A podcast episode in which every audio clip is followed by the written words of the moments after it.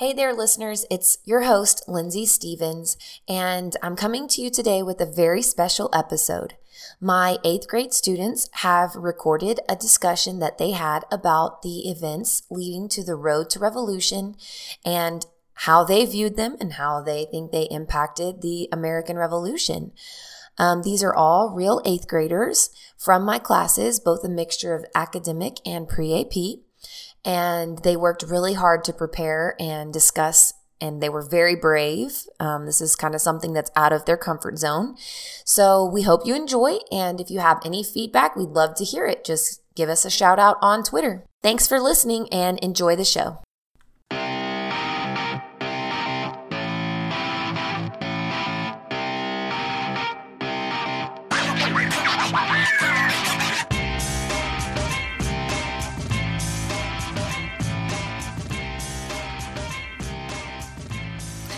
This is Miss Stevens, and I'm in my classroom right now with my um, class. It's a kind of an assortment of my pre-AP and academic classes, and we are going to be discussing the key events that led to the American Revolution. So these eighth graders are here, and they're ready to share their thoughts about the um, key factors that led to the American Revolution. So here we go. Question number one is what one word or phrase do you feel sums up the road to revolution era? Dramatic. Why do you say that? Because, like, for example, the Boston Massacre, it could have all been an accident, but it was dramatized to make it look like a massacre. Good. What other thoughts do we have? Representation, because um, they weren't, they didn't have a representative in parliament, so that kind of caused all the all their problems. Good. So we got dramatic, we've got representative. Stubborn because no one wanted to give up their stand in the war. Good.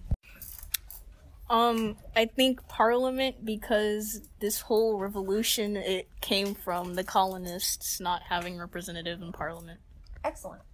Awesome. So all of those are really great words or phrases to sum up the road to revolution era.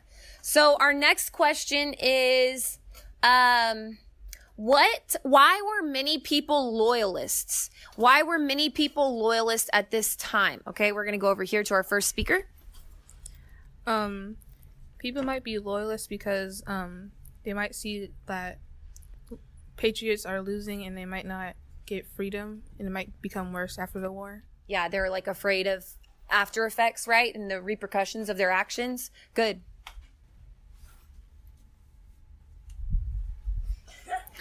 Uh, they stayed loyal because they were scared and they didn't mind the taxes. Like they didn't want anything to get worse because of how Boston got punished after the Tea Party and massacre. Good. They were scared of the consequences if they rebelled against British. I put fear also because they could be scared um because if they had to if they weren't loyal and they started a war, their families could be in danger. I hear a lot of you talking about like being scared and fearful. Let's kind of transition into how does fear impact us? We talked about this when we did our original discussion in class. So, how does fear impact our lives and still impact the government? Does it still impact the government today? Yes. Okay, let's talk about that. Let's talk about how and why that happens. All right. The fear impacts the government and us today by causing us to think about how it could infect us and our fears. Like some, like with the government, they could be afraid of the people rioting and protesting. Good. What other thoughts? Oh, come on. In class, y'all had so many thoughts about this. Um, the government may use fear to control their people. Explain. Don't give it a specific example, but explain. okay, so like I'm, I'm guessing what you're saying is that fear is a very powerful emotion, right? And can the government use that to get us to do things that they want us to do? Yes. Yes. Okay. Good. Um, how does, let's transition. How does loyalists and the loyalist beliefs, how does that slowly change over the the 10 years leading up to the American Revolution.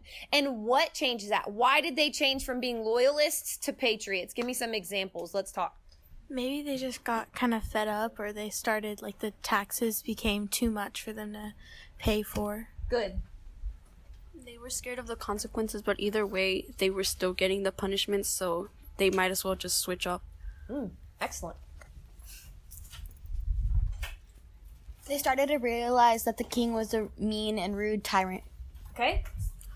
Some of them probably thought that they didn't really have anything else to lose, so they were just like, well, maybe I should go on with the bandwagon. Okay, jumping on the bandwagon.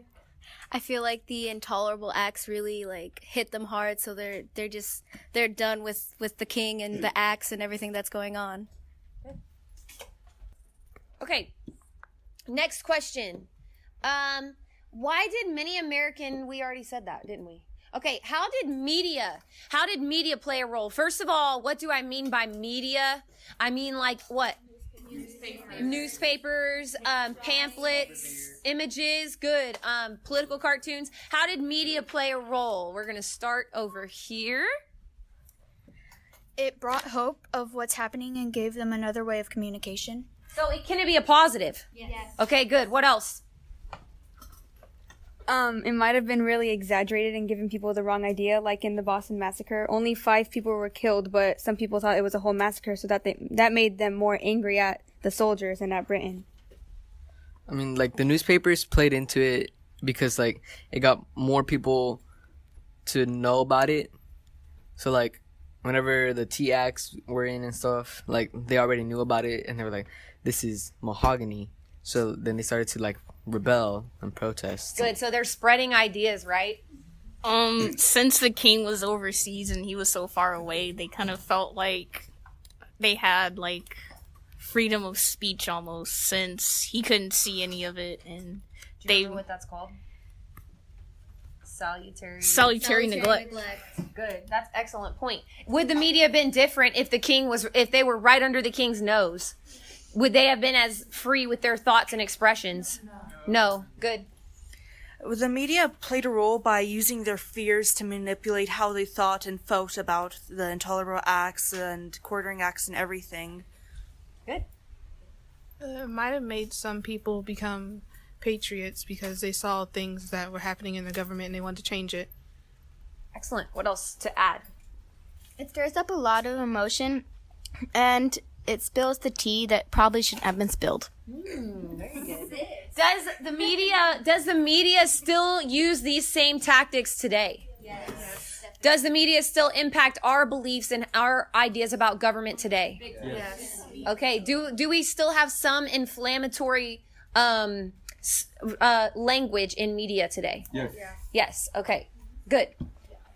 Was the American Revolution inevitable? Meaning, was it going to happen no matter what? It was unavoidable. And if so, what was the point at which there was no return? We are not going back. It is what it is. Okay. Um, we're going to start over here this time. It couldn't be prevented because King George was unfair and he wouldn't listen to his people, so they would not talk to him peacefully, anyways. Right. It kind of goes back to that quote of um, John F. Kennedy, who says, "If the the if the people are not heard in peaceful rebellion, they will resort to violent rebellion." I think that it could have been preventable back then, but it would have been inevitable no matter what at any sort of time period because people will always find a way, find some sort of issue or problem with anything and everything. Good. I agree with that because it's really hard to please everyone, and if people aren't pleased, they'll want to do something and fix it. Um, I don't think it, it could have been prevented at all. The king was so like ignorant to whatever what was going on, and the point of no return was definitely uh, Lexington Concord because after that first battle, like everyone was going in. Does everybody agree Lexington and Concord was a point of no return? Yes. Okay. Um, let me ask you this. You kind of brought up the point of the fact that it was, for the most part, do we agree it was inevitable? Yeah. So then why, what is the point of no taxation without representation as a rallying cry? Do you think that if the king had said, okay, you can have your representative, that that would have been enough? Let's talk about that. Why do you think that that wouldn't have been enough? Okay. I think that if the king gave them a representative, they would have been happy, and maybe it would have been prevent prevented. But also, the king was really stubborn, and he never gave them a representative. And also, the colonists never just agreed to pay the taxes, which they could have done and gotten it over with. Good. Um, I feel like even if they did have a representative, I mean, it's the king's decision at the end of the day. So really, what he says, what he says, really goes. So really, what you're saying is they weren't going to stop until they had self government 100. percent Yeah. Okay. I think even if they did have a representative in parliament, they weren't really considered a real part of the country anyway, so they wouldn't have been listened to even if they really did have a representative. That's a really good point. And we're going to talk about that in the next couple of weeks when we talk about how after the American Revolution, we win and we get the Northwest Territory, that Ohio River Valley area. And the, the founding fathers are like, okay, what do we do with this land? Do we make it a colony? Or do we slowly add it in as a state? What does that look like? Because that had never been done before. At this point, everything just always remained a colony. And so they're going to kind of use that hindsight to go back and say, well, if we make it a colony, could we eventually have a revolution on our hands again? Yeah, so we got to figure something out. We'll be talking about that um, in the next couple of weeks. Good. All good points. Let's talk about this. What was the main motivator for the war? Was it religious, economic, political, or social? What do you think? What do you think? Let's start over here. I think it was mostly economical because like all the taxes and stuff, and probably a little bit political, just because of the king, like politics. Good. I agree with he's, what he said because Parliament wasn't giving a repre- them a representative that so that they could have a say in what their taxes were. I don't think there was really just one. I think it was kind of a mix of all of them. But if you had to pick one, it'd probably be political because without the political side kind of caused the economic part of it.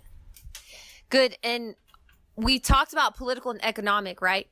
Political being the, the ideas of self government that were kind of coming about from the Enlightenment. How does religion play into it? That one's going to make you think. And we didn't talk about that in class on Friday, but we did talk about religion and most of the, most of the issues are occurring up in New England. And is that the religious region? So how does religion play into it? Maybe it's not direct, but indirectly, how does that play? Let's talk about that. Well, whenever all of them were in England, they were all getting executed, and they probably just didn't want that. Like, of course, they didn't want that to happen again. But if they did, um, like, didn't if they didn't um, become just colonies and have their own self government, um, and they were true part of England, they would have um, had to go through that all over again. So religious persecution and that, that the remnants of that, the leftovers of that still. What else? Maybe some of them had a past with religious persecution, so um, they were scared of what the king might do to them. Good. Um, maybe since the king basically ran their um churches almost, he could have used that as like motivation to say, "Oh well, God wants you to do this or that or whatever." Good thought. Did um especially like in Massachusetts, the Puritan community, did they use the government? Did they use religion a lot to start self-government? What about the first great awakening? Do you remember that? Yeah. Oh yeah. What happened with that? How how might that have played a role in the American Revolution? The First Great Awakening brought religion to everyone that wasn't really able to get into it before, and it could have played a role into uh, modify uh, their beliefs with the revolution by causing them to put together what the king and parliament was doing to their religion, possibly believing that what some of the things they were doing was considered immoral and against their religion. Good. I feel like they um that it was also part of people living far away, and then also it could have been fear because the people that were preaching were talking about like um you're not gonna like you're gonna die and not be able to go to heaven. So a lot of it was also fear. Good. And did um in the first great awakening, did they talk about expanding rights to all people? Yes, no, maybe. Do y'all remember that? Maybe we need to go back over it. Okay, they did talk in the first Great Awakening. They talked a lot about expanding the rights to all people. Um, even African Americans should be able to be part of their religious experience. Um, even poor people should be able to be part of their religious experience. Treating everyone equally. No longer do the rich people get to sit at the front of the church. It's just everybody sits where they want, and we come out and gather. Also, did it change the way that we spread information a little bit? Because it's going to take it away from just the church building to going out into open fields to have these huge, massive gatherings where they're discussing and, and preaching. So for sure. Good point. Okay. Last question. How do the issues in the road to revolution, how are they going to impact when we become our own country and how we are going to set up our government? How are they going to impact that? What are these problems? All the grievances we talked about, right? How are those things going to impact us when we start to sit down and make our own government? Okay? Um, they're probably gonna do a lot of things the king didn't do, like listen to the people and um, have a representative for each colony. I mean, state. Right. I agree with what she said, and they could use the issues to mold what they should and shouldn't do and to grow better. An example is the Quartering Act. Like when we start our own of being independent, the Third Amendment is no, that you can't house soldiers. So it's like they're taking the what they've been through and changing it. Right. They're like straight up taking the grievances and using them as like you will not be able to do this. Right? Excellent.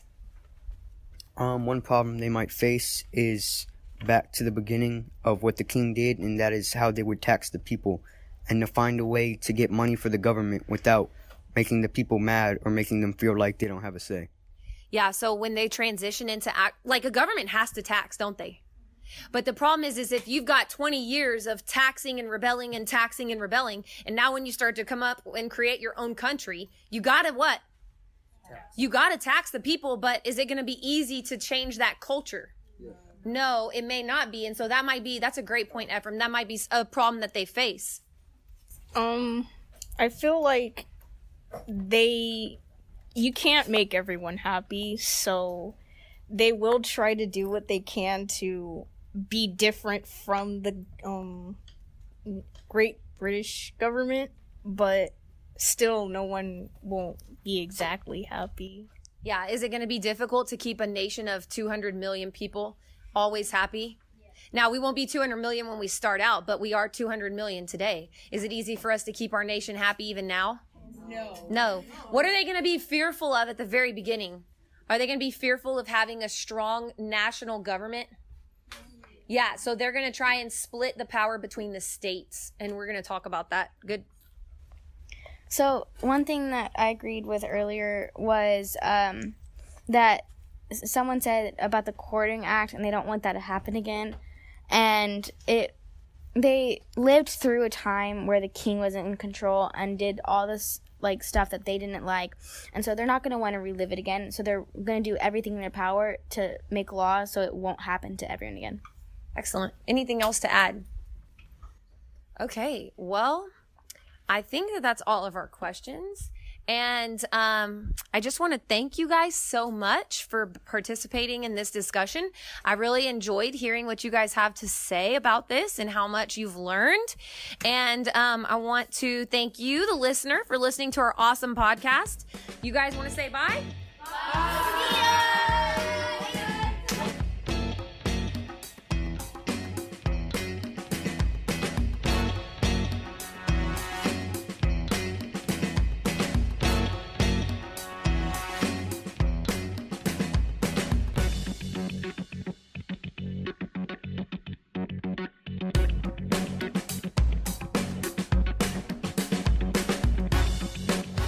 Hey there. Thanks for listening to our podcast.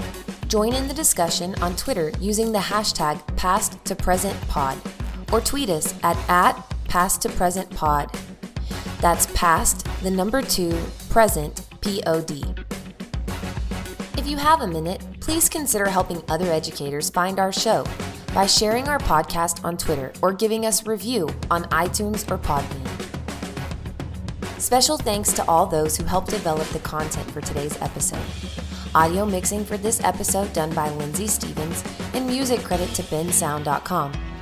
All thoughts and ideas expressed in today's episode are that of the hosts and do not necessarily reflect the beliefs of KDISD.